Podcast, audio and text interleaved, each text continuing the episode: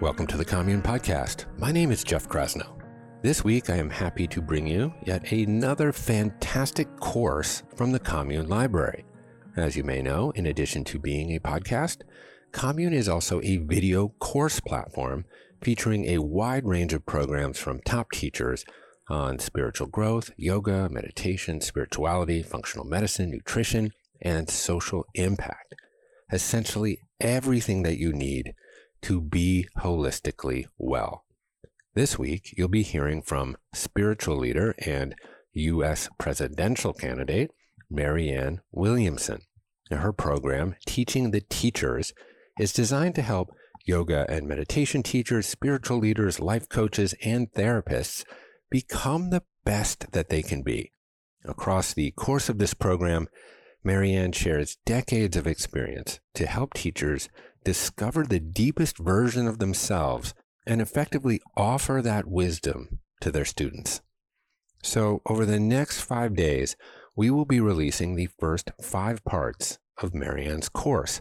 Now, if you want to watch the full video version in all its glory, which includes 10 core lessons, plus bonus meditations, transcripts, and reflections, well, I encourage you to go to onecommune.com/Marianne and sign up for a free trial of Commune membership. That's onecommune.com/Marianne.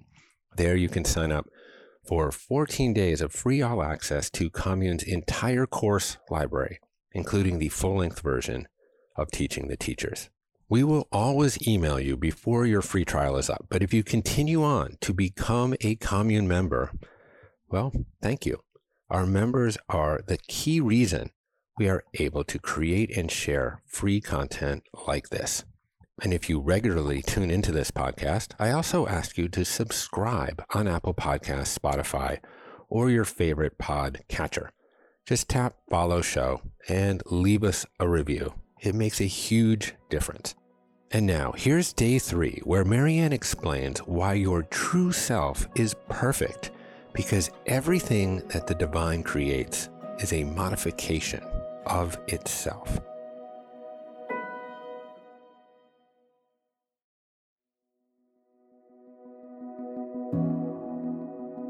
I'd like to talk for a moment about who you actually are. The ego mind, and the ego dominates the planet on which we live. The ego would always have you think that you are who you are not, and to think that you are not who you actually are. When you know who you are in God's mind, you know who you really are, because you are an idea in the mind of God. Everything that God creates, because God is all that is an extension of himself. God is perfect, therefore your true self is perfect.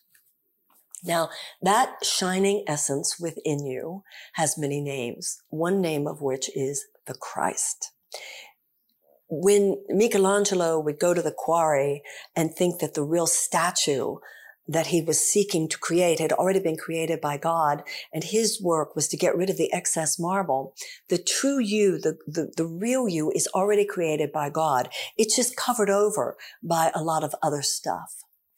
Now, the Swiss psychologist Carl Jung talked about something called the collective unconscious. He said, if you go deep enough into your mind and deep enough into my mind, there is a level of mental imagery that he called archetypes that we all share. The issue of the Christ mind is the idea that if you go deep enough into your mind and deep enough into mine, we're the same mind. There's only one of us here. There's only one begotten Son. Think of a wheel, and think of all the spokes on the wheel. Normally, we identify ourselves with our position on the rim, so that it looks like there are a lot of us because there are a lot of different spokes. But if you take each spoke down to its original starting point, it's the same point. That's who we are. You're not your manifestation on the rim. You are that center point of the wheel in which you are one with everyone. Knowing who you are gives you power. It gives you power, first of all, because once you know that you are one with everyone, then you know that what you think about them is what you think about yourself. What you do to them, you are doing to yourself. Time is just a learning device. It will seem to take a little time before you get back what you just did, but really it was programmed. And in that quantum field of ultimate reality, there is no time. It's actually happening in this moment. Time is the learning device, as is space. So it will appear to be true later. One of the issues, though, about the Christ within you, which is the truth of who you are, is that, as the Course in Miracles says, you were not created to be at the effect of lovelessness in yourself or anyone else. One of my favorite lines on the Course in Miracles, so powerful, is the Christ within you cannot be crucified. Now, we talked about the ego being the crucifixion energy, always seeking to blame, always seeking to judge, always seeking to limit, always seeking to defeat, always seeking to destroy. That's what the ego mind does, the way the word is used in the Course, the loveless mind. Because no thought is neutral. So just as the Holy Spirit is the mind that is always seeking to repair, always seeking unity, always seeking healing, always seeking love, the loveless mind is always seeking destruction, is always seeking suffering. To the ego mind, your pain is its peak experience. That's how powerful the mind is. But the real you is not at the effect of the ego. I once went through a situation where someone hurt my feelings, and they hurt my feelings in public, and it was embarrassing and kind of humiliating, and I kind of couldn't believe it had happened. And I was with a friend, and we walked out, and he said, wow, that was intense. He said, if you want to call me this week to process that, you know, I'm totally available.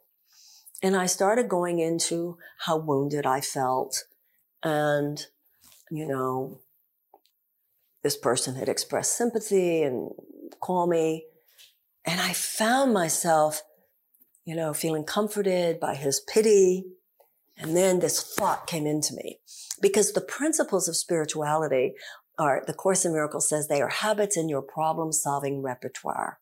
And the thought that just blasted into my mind at that time was, Marianne, the Christ in you cannot be crucified. So you have a choice here.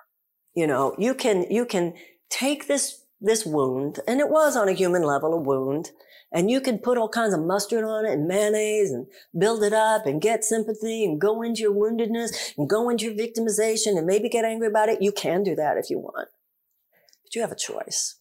You can also remember the Christ in you cannot be crucified. Now, this does not mean to swallow your truth. It does not mean, you know, sometimes it means, oh, lighten up. It's not even a big deal. Just get over it. But sometimes, no, something needs to be said. You know, sometimes a boundary does need to be set or whatever. And I found, when I prayed about this, when I realized, Marianne, don't go into victim. You don't have to get up on that cross. The Christ in you cannot be crucified. I realized that there was something that needed to be said. It kind of wasn't okay what had occurred. But the way I was guided to handle it, who I was guided to talk to, how I was guided to speak, without attacking, without blaming, just sharing, made all the difference, opened the doors to the apology, to the change that needed to happen. If I had only gone into poor me, what had just happened to me, I'd been victimized, then I would have behaved in a way that just continued, you know, to roll with that wheel of suffering. I would have slapped back in some way by seeing guilt in them. And it would have been both egos involved in such a way that no peace was possible. So this idea that the real you is not at the effect of lovelessness from yourself or from anyone else is the same as the Christ in you cannot be crucified. And this doesn't mean that we deny our humanness. It doesn't mean that we deny our hurt, or we deny our, you know, feeling that someone has done something to us that has caused us pain. It doesn't mean that we deny our tears. But I always say, you know, it's 3 days between the crucifixion and the resurrection. You don't have to make it 12 days. You don't have to make it 24. Sometimes we elongate, you know, the time on the cross beyond what it needs to be. And so you don't deny your feelings, but at the same time, you know that you have a choice here. I was once in a situation where I'd been through a very painful breakup, and I was just crying and crying and crying. And my best friend, who has since died, starts spouting all this Course in Miracles and Marianne Williamson stuff. All when a relationship is over, it's not really over. It's just changing form because the love is real and all the love he gave you will last forever and all the love you gave him will last forever. And the more he talked, I said, oh, I just cried more. And the more he kept talking, the more I cried. And at one point he said, do you want me to just like shut up? And I said, no, keep talking, because I knew that as I cried, it would have been different if he'd been saying, you shouldn't cry. If he had been denying my pain or minimizing my pain or invalidating my pain, he wasn't. I had space to cry, but at the same time, I was taking in the truth, and that would alchemize my emotions, and it would shorten the time between, you know, that crucifixion and the resurrection. The 3 days between the crucifixion and the resurrection is a symbol for the time it takes for the outer manifestation to catch up with the change in consciousness. And that's the same with the 40 years in the desert between the suffering of the Israelites in Egypt and their deliverance to the promised land. So you always want to remember that who you really are is not at the effect of the lovelessness of the world, no matter what anyone has ever done to you. And you know, that's a big deal in today's world because we're so into coddling everybody's negative feeling these days. I mean, it's ridiculous what's going on in the world today. You can't even have, somebody said to me the other day, I had talked about overprescription of antidepressants, particularly among children, and the fact that the FDA has issued a black box warning that for people 25 years and younger, this can actually increase rather than decrease suicidal ideation and the whole effect of pharmaceuticals and so forth. Well, I got an email from somebody saying, oh, Marianne, watch your language. You don't want to shame mothers. Mothers are made to feel so much shame. This is ridiculous. We are at a point in this society where we can't even have an adult conversation because God forbid somebody feels ashamed when I say it. You know, by definition, if you're having a meaningful conversation, not everybody's going to agree with everything. That's how we learn from each other. People don't owe it to me to say only something that makes me feel okay. I'm an adult. I'm not a child. And I might, you know, have to think about it. It might push me a little bit. And that's how we grow. So this business of everybody's so precious all of a sudden. This is not spirit. And this is posing. This is ego posing. Oh, it's so spiritual to just coddle people like we're all these sensitive little creatures. We're sensitive, yes. We're empaths, yes. That's another one. I'm an empath. We're all empaths in a way because we're all empathic. We're all, all of us are the children of God. All of us have this profound power within us and this profound tenderness within us. But there's a level on which, you know, the real you can toughen up. The real you is not at the effect of lovelessness. This is really important in today's world, I think. So for you to know and for you to remind the person that you are coaching or the person that you're counseling or the person that you're teaching that, yes, you have compassion for their pain and you are tender towards their pain. And in some cases, you validate their pain because on a human level, it's understandable.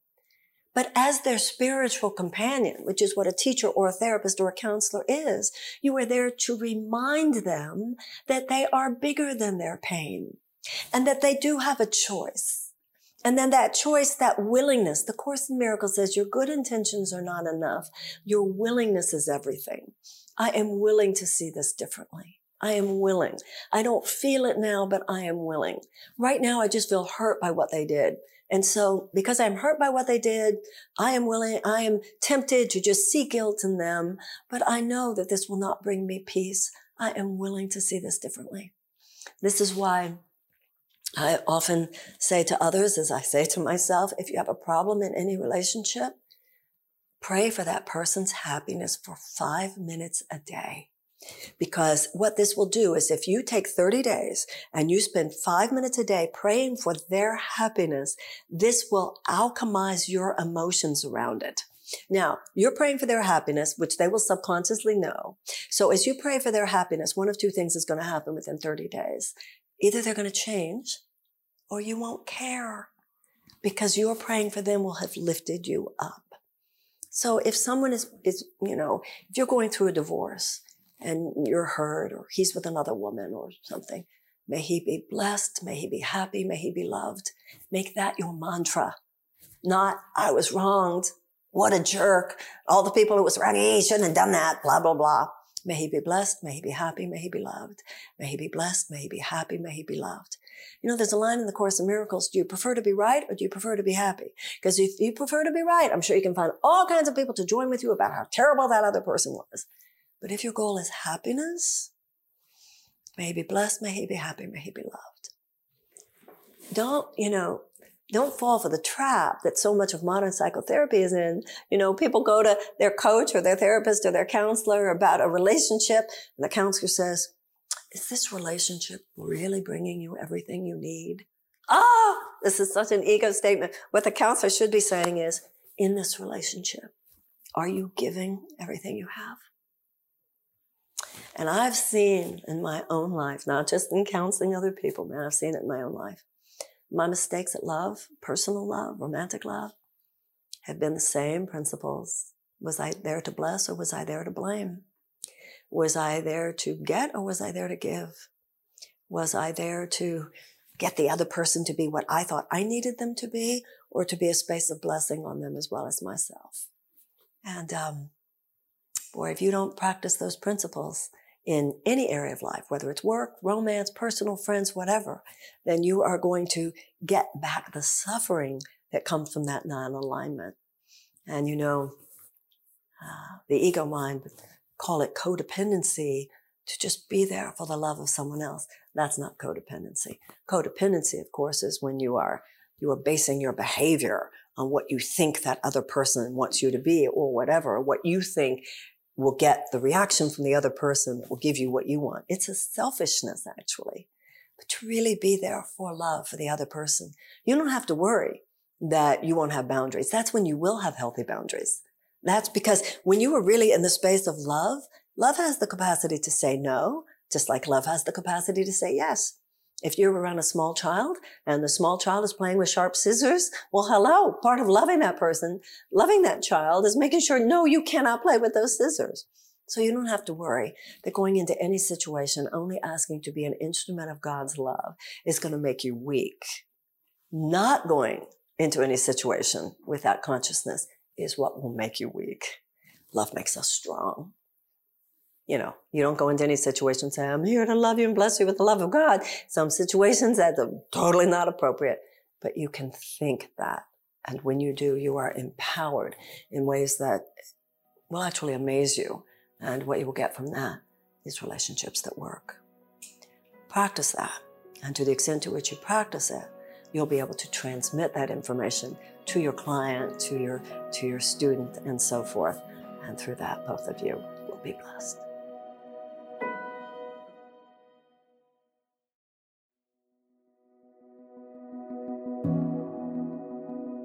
Your journey as a teacher might have you working with people in terms of a deeper understanding of their body, both in terms of its purpose and in terms of its health. So from a spiritual perspective, in A Course in Miracles, we're taught that the body is just a suit of clothes. Your physical birth is not the beginning of your life, but a continuation. And your physical death is not the end of your life, but a continuation. It says that the body is already programmed to perform perfectly and to remain in perfect health for as long a period of time as it would serve your soul growth to have a body, except when we over-attach our sense of identification to the body, that puts a stress on the body that the body is not meant to carry. In other words, the healthiest perception of the body is the realization that we are not our bodies. And this is just one more way in which the way to be most powerful on the earth plane is to realize that your essential self is not of the earth plane. So the body is like a precious suit of clothes. The Course in Miracles says the body itself was not created by God. The body itself is a manifestation of our belief that we are separate. Remember, the body is here within this three-dimensional illusion. However, that does not mean that the body is not holy. The Course in Miracles says that anything in the material realm, the body or anything else, is holy or unholy, determined by the purpose ascribed to it by the mind. So, the body, the Course in Miracles says, is a beautiful lesson in communion until communion is. So when we see the body's purpose as being that by which we might further the healing of God's Son through the extension of kindness, compassion, help, service, tenderness, and so forth, It is a holy thing given to God for God's purposes. It is our over-attachment to it, however, which burdens the body. And of course, this makes common sense, doesn't it? We know how much sickness derives from stress. And we also know how much sickness derives from environmental toxins, etc., that themselves derive from our lack of reverence for the earth. So in all ways, our sense of reverence for the food, for the sky, for the water, and for our bodies is what creates a more healthy environment. Now, as part of this, we realize then that death does not exist. So when we drop the body, the Course in Miracles says this is not the end of life. And often when we are dealing with people who come to us for counseling and so forth, we are dealing with people who have been diagnosed with life-challenging illnesses or are dealing with that topic in the life of someone that they love. And we want to help people to understand that their life is separate from the life of the body, that the life of love is the only real life. And the Course in Miracles says that a lack of love is the only real death. Sometimes people are looking for physical healing. Obviously we are. And yet at the same time, you as a counselor, you as a teacher, you as a prayer practitioner, can't know. You're going to pray for somebody, pray for their healing, but you're not going to know what form is that healing going to take. Sometimes it's going to take the form of an actual physical healing, and sometimes it's going to take the form of their finding inner peace as they approach death. The Course in Miracles says one day we will realize death is not the punishment. Death is the reward. You're learning how to pray with people is one of the greatest services that you can perform for them. And in my book, Illuminata, there are prayers kind of for every occasion. So I recommend that you look at that in order to find words. Not that you need me to provide you with words, but sometimes you want a little bit of a jump start. Prayer is the medium of miracles. So do not hesitate to pray with a person who is dealing with physical illness. Pray for their healing. The form of that healing might be a physical healing, and it might not be. But the healing is sure to come. We cannot pray for something without God hearing. The Course in Miracles says the Holy Spirit responds fully to our slightest invitation.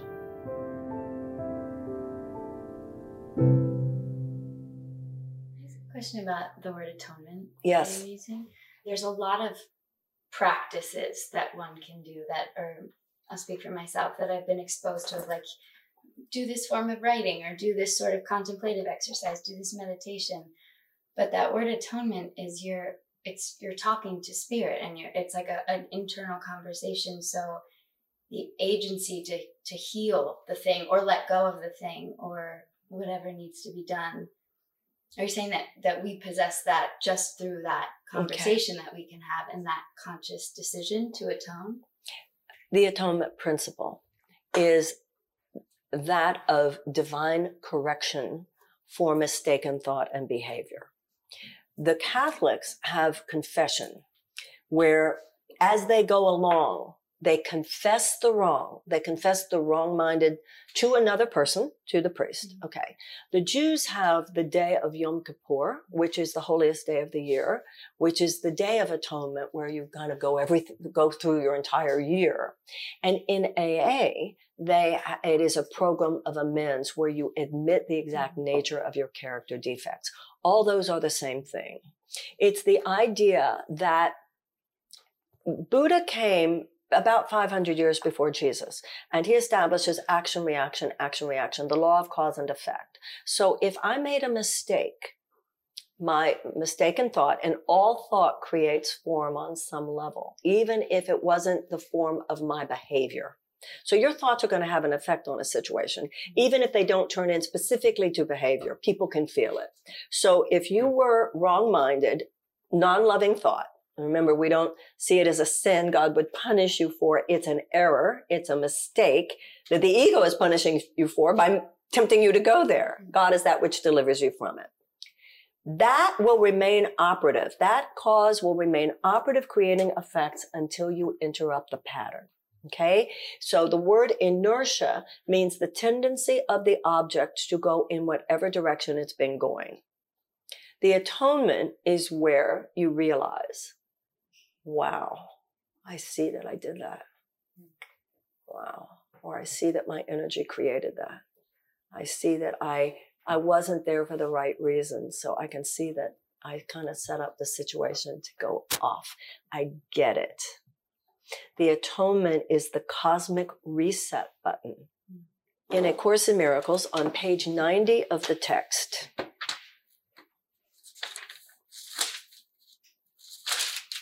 it says, the undoing process. Now, this is what's fascinating. So you've got whatever you said or whatever you did is creating effects, and they're just moving along in inertia. You want to undo that. Remember how Superman, who is a Christ figure, was able to take the planet and turn it backwards, go back in time. The atonement, within your mortal consciousness, you're living within this time and space.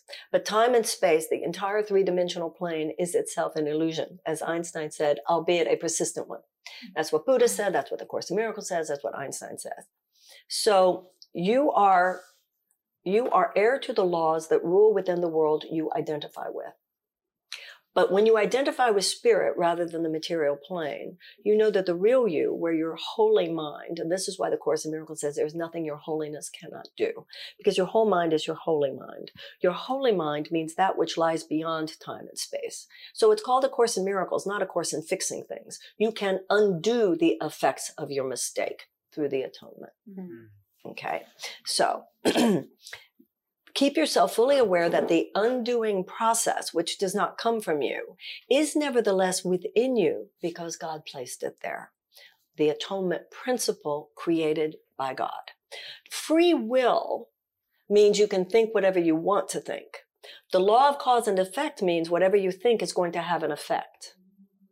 The atonement means God's not going to leave you hanging out there in hell, which is what hell is, the anxiety and the depression of knowing you did it wrong and the guilt you feel about it and the messing up that's happening. He's not going to violate the law of cause and effect. So he's not going to violate your free will. If you want to go there, you can. But should you request it, you can be delivered. And that is through the atonement. Your part is merely to return your thinking to the point at which the error was made, and give it over to the atonement in peace. So you think back, oh, when I made that stupid comment, if only I hadn't sent the text, if only I hadn't picked up the phone, if only I'd had more impulse control, if only I hadn't gotten non-reactive, if only I'd spent the weekend thinking about it and praying about it, if only I'd asked first, right? So you go back to that point.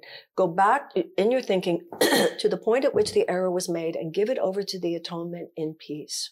Say to yourself, say this to yourself as sincerely as you can, remembering that the Holy Spirit will respond fully to your slightest invitation. I must have decided wrongly because I am not at peace. Now, by the way, I want to stay on that one. The presence of peace or the absence of peace is how you know. How do I know if I did the right thing? You're at peace about it. Mm. How do I know if I didn't do the right thing? You're not at peace. So sometimes when people say, oh, don't feel bad. No, don't tell me not to feel bad. Rather, help me figure this out because I feel bad. So something must be off, right? We don't honor ourselves enough, even when we feel bad, right? I must have decided wrongly because I'm not at peace. I made the decision myself, but I can also decide otherwise. So the atonement means, the atonement is in the quantum field beyond time and space. So I made the mistake last Thursday, but I can make another decision now. I want to decide otherwise because I want to be at peace. Now here's my favorite line. I do not feel guilty because the Holy Spirit will undo all the consequences of my wrong decision if I will let him. I choose to let him by allowing him to decide for God for me. So it's real atonement is not just, you know, there's a lot in our world these days of making yourself the deliverer, making yourself the teacher, making yourself the savior. It, you know, and which isn't even as Buddhist as it sounds. Because if you look in Buddhism and you look at the Eightfold Path, I mean, there's some, it takes right mindfulness. It takes, right action. It takes right speech. In our world these days, there's not only not enough rigor, there's not enough demands of self. Buddha had, these are the four truths and these are the 8 things you have to strive for. Moses, it wasn't just that God sent Moses to deliver the Israelites, but then he gave the 10 commandments and said, this is who I want you to be. And Jesus didn't just say, I'm dying. He said, love one another as I so loved you, and everything will be fine. Not just some abstract belief. So there's a humility to the atonement. That's because before I can atone and go back to God, I have to first admit that I deviated. That's the whole point. I said what I wish I hadn't said. I did what I wish I hadn't done. I see that I was prideful. I see that I was arrogant. I see that I was stupid. I see that I get it. I atone for it. I acknowledge it. And I place it into the hands of God. And then that's when I always say the two words, you don't know what they mean until they've happened to you. One is mercy and one is betrayal. And that's when you really learn the whole concept of the infinite mercy of God. When Jesus says, he says, forgive 70 times 7. In my own life, I am constantly amazed. I don't think a day goes by that I'm not amazed by, I feel like I've made mistakes and the universe keeps saying, okay, let's try that one more time. You really see how the universe really will support you, but it won't support your bullshit. You have to own it. Once again, you're not asked to have no impure thoughts, but you're asked to have no impure thoughts that you would keep. Self-awareness, tracking yourself. How did I do in that situation? And that's part of the problem of everybody being so involved with their goals and what they want to have happen tomorrow. You're not monitoring yourself today. Your goal in any situation should be that you're rising to the occasion, which is the same thing as saying, may God's will be done, because God's love and will is thought. May God's will be done in a situation means may loving thought prevail. So that should be our goal in any situation. May God's will be done. May loving thought prevail. There isn't anything else. And the only time there is this moment. And then if in the last moment, there's that saying, tell the truth as soon as you know it. Sometimes it's not telling the truth to, appropriately to another person, but sometimes it's telling the truth to God, like, wow, I wish I hadn't said that.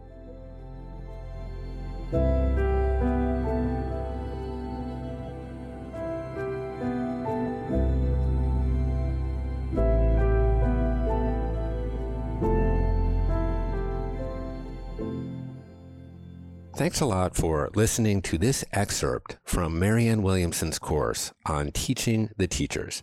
If you want to watch all 10 days of this course, plus access bonus meditations, transcripts, and reflections, well, go to onecommune.com/Marianne and sign up for a free trial of Commune membership. That's onecommune.com/Marianne. There you can sign up for 14 days of free all access to Commune's entire course library, including the full-length version of Teaching the Teachers. Okay, well, feel free to email me with any suggestions and criticism of the constructive variety at jeffk@onecommune.com. That's all from the Commune for today. My name is Jeff Krasno, and I am here for you.